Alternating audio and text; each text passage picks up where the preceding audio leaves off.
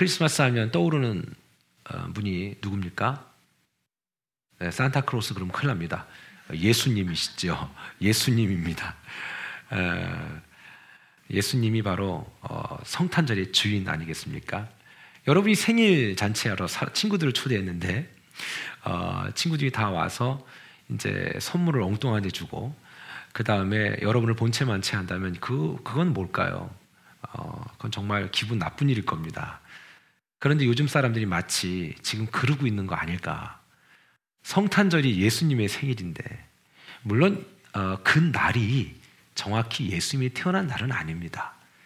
혹자는 아, 로마의 태양신 숭배 사상, 즉 로마를 로마의 모든 문화를 총지배했던 그 태양신이 태양신이 아, 그 하나의 문화에 보편화되어져서 아, 그렇게 지배하고 있을 그때에 AD 313년에 로마의 황제인 콘스탄틴 대제가 로마의 국교를 기독교로 공인하면서 어, 그들의 어떤 마음들을 품기 위해서 로마의 국경일을 크리스마스로 대체했다라는 말이 있는데 그 말이 사실이긴 합니다. 어, 그래서 어떤 사람들은 어떤 사람들은 어, 크리스마스가 며칠이냐, 29일이냐, 31일이냐, 뭐 이런 얘기들 자꾸 말장난을 하는데 그건 중요한 게 아닙니다. 중요한 게 아닙니다. 왜냐하면 여러분의 생일도 그날이 그날이 아닐 수 있기 때문에 그렇습니다. 예. 그, 아, 그 중요한 게 아니에요. 중요한 건 그날이 우리가 지키고 있느냐 이거라는 것이죠. 자 좋습니다. 하지만 지금 사람들은 어, 인사도 이제 Merry Christmas도 안 하려고 하고 점점 자꾸 예수님 빼기 작전을 합니다. 그건 사람들이 하는 게 아니에요. 백그라운드가 있다는 거예요. 점점 사탄이 사람들의 마음에 들어가서 문화적인 이유 때문에 환경적인 이유 때문에 자꾸 연말 되면 말 그대로 Season's Greeting이라고 하나요? 자꾸 예수님을 빼요. 크리스마스라는 걸 빼요. 그래서 Happy Holiday로 가고. 그리고 이제 뭐지요? 그 10월 31일 날 뭐예요? 할로윈 그죠? 예, 네, 그죠. 워낙 그쯤에 어 뭐냐면 종교 개혁주의이 있거든요. 그걸 또 그걸로 또 희석시켜 버리고. 그러나서 추수감사절 그건 뭐 여기 명절이니까 지키고. 그거 끝나면 곧바로 뭐예요? 연말 그냥 특수만 누린다는 거예요. 예수님 없다는 거예요, 예수님. 그리고 예수님 잔치에 예수님 없는 성탄절을 자꾸 보내고 있는 거예요. 그게 문화되어지고 그것이 하나의 흐름이 되어지고 점점 더 그래서 예수님 없애는 작업을 자꾸 하고 있는 것이죠. 이게 오늘날 사람들의 패턴인 겁니다. 자, 여러분, 여러분은 예수님에 대해서 어떻게 생각하세요? 예수님에 대해서 어떻게 생각하세요? 그리고 성탄절이 뭐라고 생각하세요? 자, 이런 고민들을 우리가 사실 좀 하고 살아야 된다는 겁니다. 한 사람이 예수님이 누군지를 알게 될 때 그 사람 전체가 바뀌게 돼 있어요. 그 한 사람의 감정과 의지, 모든 게 다 바뀌는 거예요. 늘 말씀드리지만 가장 중요한 건 예수님 만난 사람 뭐가 바뀐다고요? 가치관이 바뀌게 돼 있어요. 이게 반복적인 얘기지만 되게 중요한 겁니다. 예수님 만났는데 그 사람의 가치관이 안 바뀌었다. 못 만난 거예요. 교회 오래 다녀도 예수님 못 만나고 오래 다닐 수 있고요. 내 아버지 어머니가 아무리 교회를 오래 다녀도 내가 예수님 못 만나면 못 만난 인생이에요. 근데 예수님을 만난 것이 어떻게 알 수 있는가? 간단해요. 가치관. 어? 가치관 가치관 얘기 너무 많이 들었죠. 가치관이 이제 뭐라고 한마디로 표현했어요. 생각의 틀, 생각의 프레임을 얘기하는 거예요. 이 values라는 단어가. 내가 무언가를 생각하고 무언가를 만들어갈 때 그, 그 기초가 되는 그거, 그게 가치관이에요. 너 왜 공부할 거지? 어, 그 이유 때문에. 너 왜 결혼할 거지? 그 이유 때문에. 너 요즘에 왜 비즈니스 하지? 그 이유 때문에. 그 가치관이 그, 그, 그걸 얘기하는 거예요. 이게 없기 때문에 다들 자기 가치관 갖고 산다는 거예요. 그러니까 교회는 다니는데 그냥 교회만 나가면 보통 사람들과 생각이 똑같은 거예요. 열심히 벌어요. 열심히 살아요. 다 똑같아요. 그런데 그 사는 이유와 목적이 그들이 추구하는 이유와 목적과 똑같기 때문에 가치관은 아직 안 바뀐 거라는 것이죠. 가치관이 그렇게 중요해요. 사랑하는 여러분, 예수님 만나서 내가 가정을 꾸려가는 이유와 목적, 내가 자녀를 키우는 이유와 목적, 내가 비즈니스를 하고, 내가 공부를 하고, 내가 그리고 무언가를 만들어가는 이유와 목적이 하나님의 나라가 되기를 축원합니다. 이게 가치관이에요. 이거 안 되면요, 다들 딴 거 없어. 감정 상하면 다 떠나갈. 왜? 가치관이 없기 때문에. 그러나 가치관이 예수 그리스도로 바뀌면 전, 전인적인 변화가 일어나는 거예요. 이게 되게 중요하다는 것이죠. 내가 예배 때마다 그리고 삶의 현장에서 매 순간 놓칠 수 없는 이 메시지로 느껴지는 거. 이게 바로 중요하다는 것이죠. 그래서 그런 삶은 반드시 내 삶에 동행하시는 그분을 만나고 변화되게 되어 있습니다. 뭐까지 변하는 줄 아세요, 여러분? 복장도 변화돼요. 예수님 만나면 복장도 바뀐다니까, 여러분. 진짜요. 신기해. 그리고요, 화장법도 바뀌어요. 신기하게 바뀌어요. 헤어스타일도 바뀌죠? 예수님 만나기 전과 후가 뭔가 바뀌는 것을 자기가 감지하게 돼 있어요. 주변이 느끼게 돼 있다는 것이죠. 저는 우리 교회만 해도 예수님 만나고 바뀐 분들 많이 보았습니다. 전반적인 변화였습니다. 자, 제가 전후 사진을 지금 어, 보여드리겠습니다. 그러면 얼마나 마음이 두렵겠어요. 그지? 없어요. 마음, 마음, 너무 마음 그렇게 쓰지 마세요. 없어요. 제가 그렇게 여러분들 그렇지 않습니다. 우리에게 그 끊임없는 변화의 메시지를 주시는 분도 하나님이시고요. 그래서 개혁주의라는 것은요, Reformed Church. 개혁주의 신앙은 Reformed Christianity. 이것은요, 늘 변화되는 거예요. 여러분들 옛날에 입었던 옷 안 맞는 것들 리폼해서 입는다며요. 자꾸 변화하는 거예요. 변화, 변화, 자꾸 변화를 주는 거예요. 그래서 끊임없이 변하는 거예요. 끊임없이. 그냥 멈춰서면 안 돼요. 오늘은 내일과 달라야 돼요. 내일은 오늘과 달라야 돼요. 자, 이걸 오해하시면요. 잘 들으세요. 저 인간은 도대체 종잡을 수가 없어. 이런 변화와 하나님이 원하는 변화는 달라요. 그러니까 전자의 변화는 멘탈에 문제가 있는 사람이고요. 그래서 늘 날마다 새로운 사람도 있잖아요. 어제 만난 그 사람이 아니네. 이, 거 말고요. 이거 말고. 근데 그런 분들 되게 많아요. 의외로 많아요. 난 진짜, 아, 참 이게, 이게 이민 사회의 큰 아픔이라는 생각이 들어요. 이게 이민 사회라는 것이 제가 보니까 이게 정신을 똑바로 차리지 않으면 옛날 어른들이 정신줄을 놓지 말아라 그러잖아요. 정신에 무슨 줄이 있나 있더라고. 정신을 어디다 꽉 매달아 놓고요. 꽉 텐션으로 잡아 놔야 돼. 안 그러면 덜렁 덜렁 되더라고. 정신줄을 꽉 잡아야 되는데 이걸 놓치면 그냥 이러고 이러고 사는 거예요.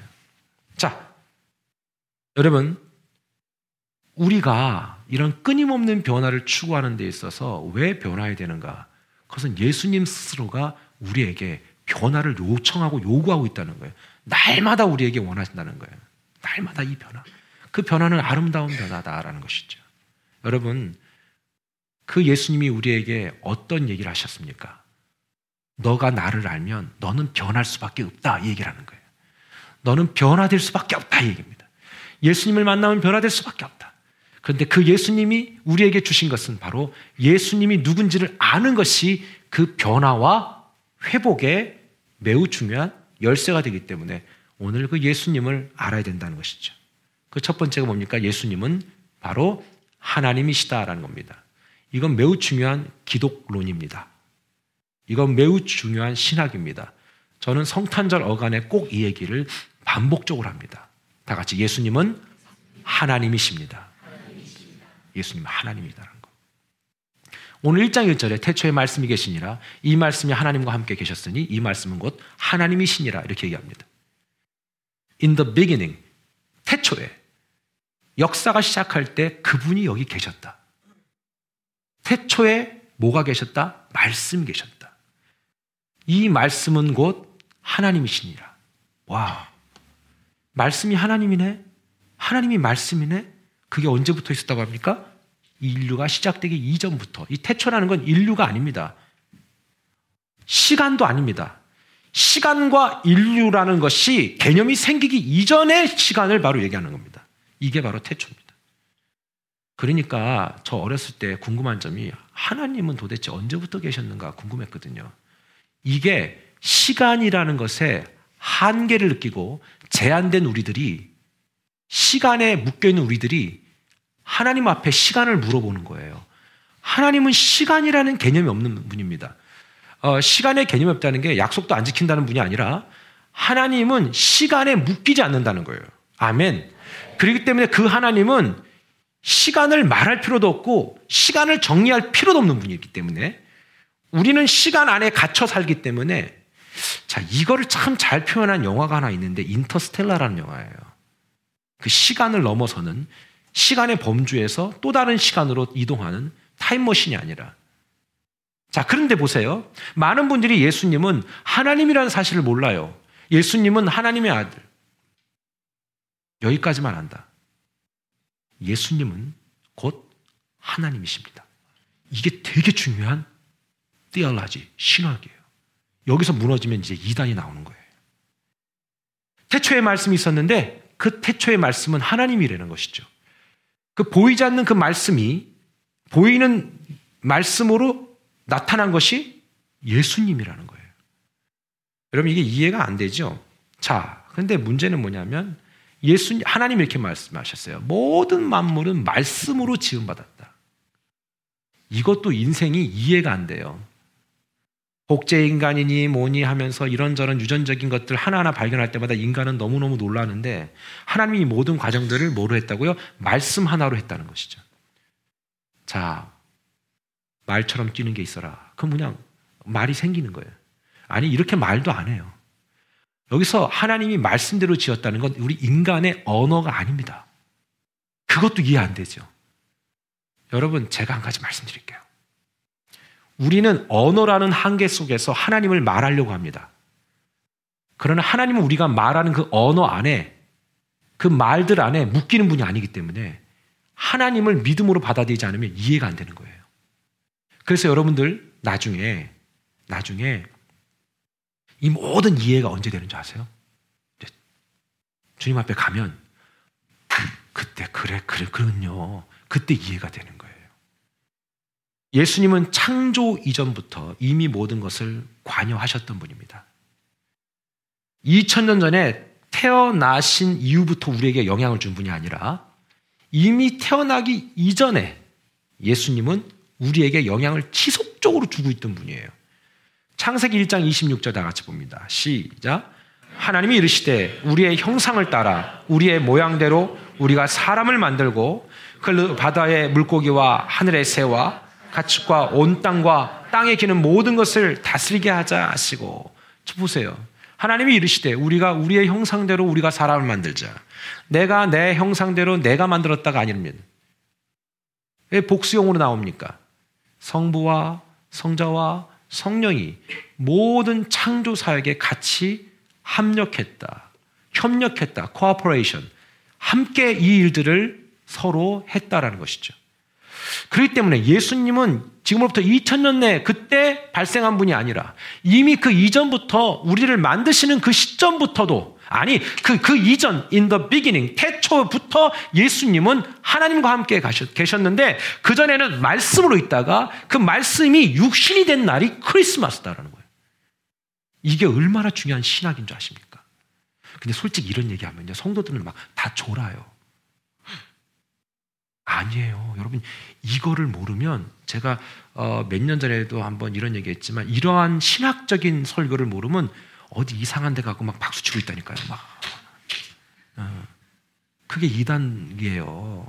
이런 신학을 모르면. 성도가 이런 신학이 단단해야 돼요. 단단해야 돼요. 거기에다가 성경 신학이 자꾸 어, 부어져야 돼요. 예수님 스스로가 창조 사역 때부터 그 사역에 인발브 됐다. 그 사역부터 이미 있었다. 창조주 하나님은 곧 창조주 예수 그리스도라는 것입니다. 이건요, 이해가 아니라 받아들이는 거예요. 아멘? 이거 이해되세요? 태초에라는 말 자체가 인간들이 쓰는 말이 아니에요. 인간이 어쩔 수 없이 만들어낸 말이지요. 시간이 시작되기 이전의 시간부터 이 뜻이니까 이게 이해가 안 되잖아요. 여러분, 예수님이 하나님이신 것을 아는 것은 어, 무척 중요합니다. 3년 동안 예수님을 정말 따라다녔던 제자들이 12명이나 있었는데, 12명 중에 도마라는 제자가 있었어요. 그 도마는 예수님이 죽었다가 살아났다는 그것을 믿지 못했어요. 그래서 그 상처에다 손을 넣어보겠다라고 얘기했죠. 저는 예전에 도마 설교를 하면서 도마가 그렇게 나쁜 사람이 아니다 얘기했습니다. 이유인 즉슨 도마는 맨 마지막에 그도 순교했습니다. 도마가 의심이 많은 게 아니라 의심이 많은 거죠. 어, 도마는 성격이 그런 성격이었던 거예요. 도마는 그러니까 또 그렇게 믿은 사람이 확인이 딱 되니까 이 의심 많은 사람이 한 번 뭔가를 믿으면요 안 움직여요. 근데 뭐 쉽게 믿, 는이 팔랑기 있잖아요.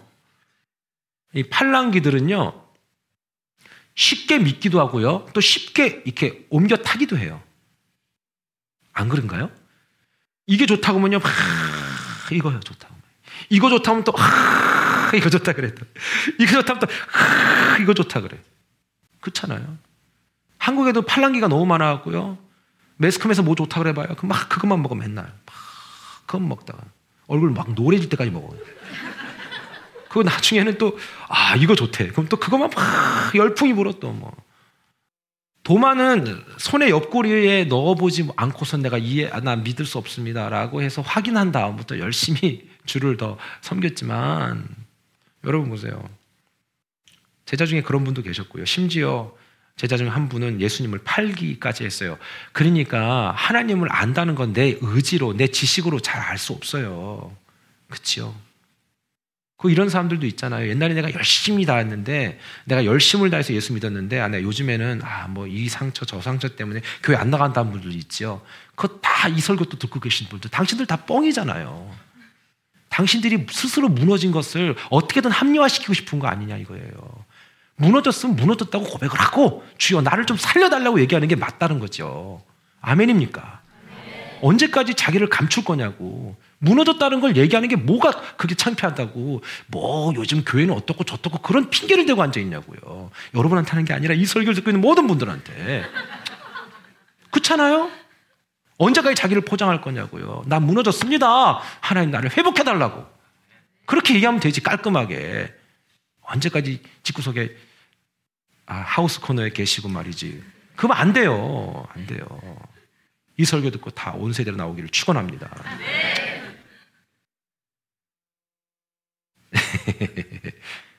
그게 되게 중요한 거예요. 이게 크리스마스다. 그게 크리스마스다. 두 번째는 예수님은 사람이십니다라는 겁니다. 이게 또 중요한 거 아니겠습니까? 예수님은 하나님이시다. 예수님은 사람이다. 이거 어느 것 하나 흐트러지면 큰일 납니다. 이게, 이게. 자, 우리 14절 봅니다. 시작. 말씀이 육신이 되어 우리 가운데 거하심에 우리가 그의 영광을 보니 아버지의 독생자의 영광이요. 은혜와 진리가 충만하더라. 아멘. 하나님이 사람이 됐다라는 그런 교리는 기독교에만 있습니다. 태초부터 계신 하나님이 육신을 입고 사람이 되신 겁니다. 철저한 사람, 어설픈 사람이 아니라 완벽한 사람. 예수님도 배고프셨고 예수님도 피곤하셨어요. 예수님이기 때문에 피곤을 이길 수 있었던 게 아니라 예수님이기 때문에 40일을 금식을 너끈히 해낸 게 아니라 예수님, 예수님 우리처럼 똑같이 힘들었어요. 하나님으로 오셨기 때문에 인간으로 오셨기 때문에 때로는 하나님이었다가 때로는 인간이었다가 되는 게 아니에요. 그 인간적 속성을 그대로 갖고 계셔서 힘들고 지치고 피곤하고 늘 얘기했지만 오죽 피곤하면 그 갈릴리의 그 호수가 그 요동을 칠 때 그 요동을 칠 때 그 배 밑창에서 주무시냐고요. 너무 졸리니까.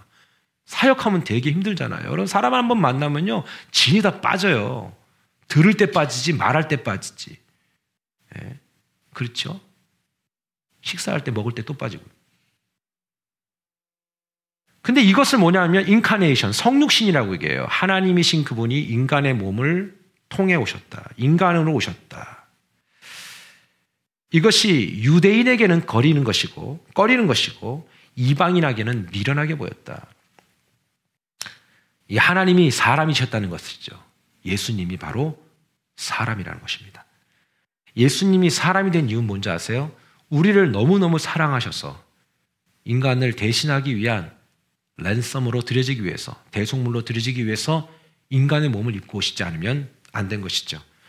사랑은 중에 최고의 사랑이 뭔지 아십니까? 사랑 중에 최고의 사랑은 내 생명까지도 내어놓는 사랑. 근데 어느새 오늘날의 부부들은 내가? 널 위해? 야, 내 미쳤냐? 우리 그렇게 되어져 가거든요. 그게 사람들의 사랑, 어쩔 수 없는 사랑. 인간의 사랑은 이리저리 움직이는 사랑. 그러나 하나님의 사랑은 지존하신, 절대로 바뀌지 않는, 끝까지 사랑해주는 그 사랑. 그래서 우리가 여기 계신 거예요. 여기 계신 이유가 뭐 우리가 뭐 더 대단해서가 아니라 예수님이 그 마음으로 우리에게 오신 거예요. 그 사랑으로 오신 거예요. 내가 좀 괜찮아 보이기 때문에 우리가 좀 나은 선택들을 하기 때문에 너무 괜찮아 보여서 오신 게 아니라고요. 2000년 전에. 여전히 우리는 지금이나 그때나 답답 덩어리예요. 근데 예수님이 오셨다는 거예요. 왜? 오시지 않으면 안 되니까. 그분이 오시지 않으면 이 문제가 해결이 안 되니까. 창세기 3장에 이 인류의 타락 때문에 계속 죽어져 가는 이 영혼들을 살릴 수 있는 희망은 전혀 없으니까. 오셔야만 된 거예요. 왜? 너무 사랑하니까 온다는 거예요. 너무 사랑하니까. 근데 그 방법이 뭐였어요? 바로 오늘 세 번째, 마지막 이 말씀이에요. 시작. 예수님은 하나님의 어린 양입니다. 예수님이 오신 목적이 오신 것이 목적이 아니에요. 왜 오셨냐 이거예요. 어린 양으로 왔다. 하나님의 어린 양. Lamb of God. 우리 29절 한번 볼까요? 시작. 이튿날 요한이 예수께서 자기에게 나오심을 보고 이르되 보라 세상 죄를 지고 가는 하나님의 어린 양이로다. 구약에는요. 양이 많이 나타납니다. 양은요. 죄를 용서해 주기 위해 제물로 바쳐진 양을 말합니다. 그 양을 잡아서 불태웁니다.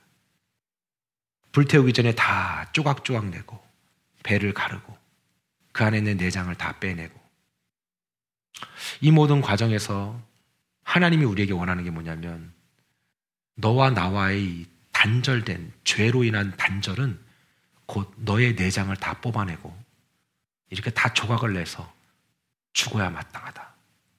그러나 이 어린 양이 이렇게 되면서 너의 죄는 내가 씻어주겠다. 얘가 대신 이렇게 되는 거다. 그래서 그렇게 제사를 지낸 거예요. 근데 그 어린 양이 누구라고요? 예수 그리스도다. 그러니까 예수님이 오신 이유는 죽어야만 됐다. 죽기 위해 오신 거예요, 여러분. 그게 성탄절인데 사람들이 이걸 모르니까 성탄절에 흥청망청 되는 거예요. 우리 입장을 바꿔놓고 생각해 볼까요? 아들을 죽기 위해 보내는 아버지의 심정은 어때요? 결코 하늘엔 영광, 땅엔 평화예요, 말 그대로. 그거 외엔 없어요. 땅의 평화를 위해서 아들을 보내는 그 아버지의 마음. 물론 여기서 오해하시면 큰일 나요.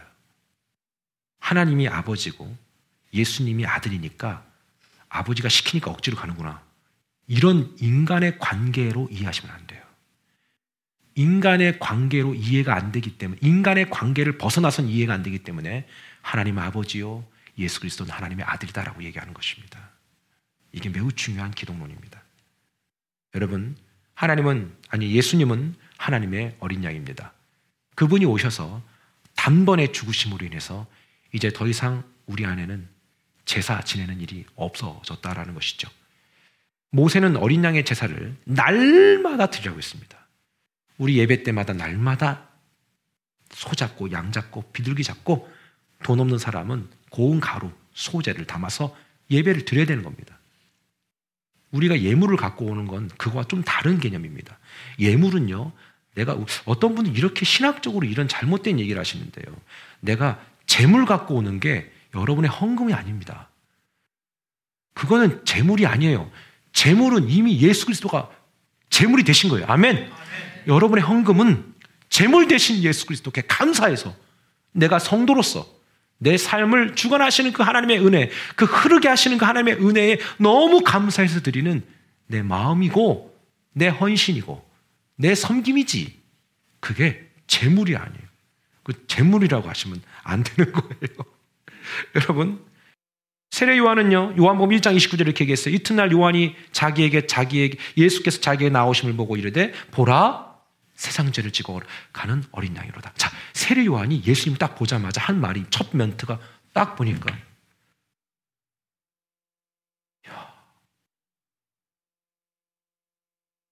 양이구나. 제가요, 네, 신학교 다닐 때도 이 뜻을 잘 이해를 못했어요. 피부적으로 이해를 못했다고. 지식적으로 이해 못한 게 아니라. 세례요한이 예수님 딱 보자마자 본 게 저거 누구냐? 저 우리 집안 사람이긴 한데 그 집안 사람이잖아요. 그렇죠? 집안 사람을 본 게 아니라 세상의 모든 것들을 다 짊어지고 갈 양이구나. 언젠간 죽겠다. 희생하겠구나. 예수님이 그런 분이라는 거예요. 저분이 죽어야만 결국 인류가 사는구나.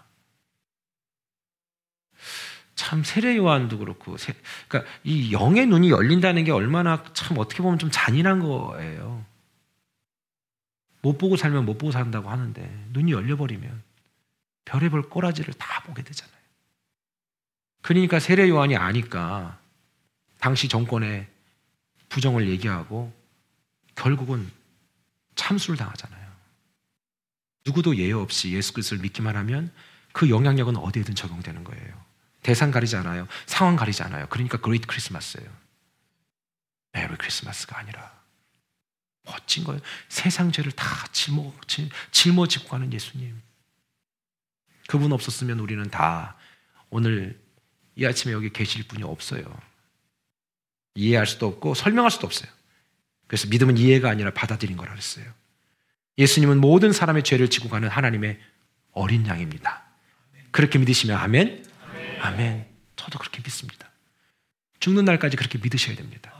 오늘 이 복된 성탄의 이 메시지가 그 여러분의 놀라운 고백으로 이어질 줄 믿습니다.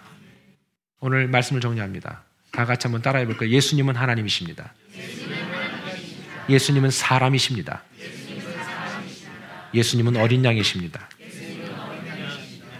이렇게 진정으로 고백하는 분들이라면 2017년 12월 24일 이제 성탄을 하루 앞두고 내가 예수 그리스도와 어떤 관계인지를 알고 그 성탄의 의미를 알고 내일의 성탄을 맞이할 수 있게 되기를 주님의 이름으로 축원드립니다.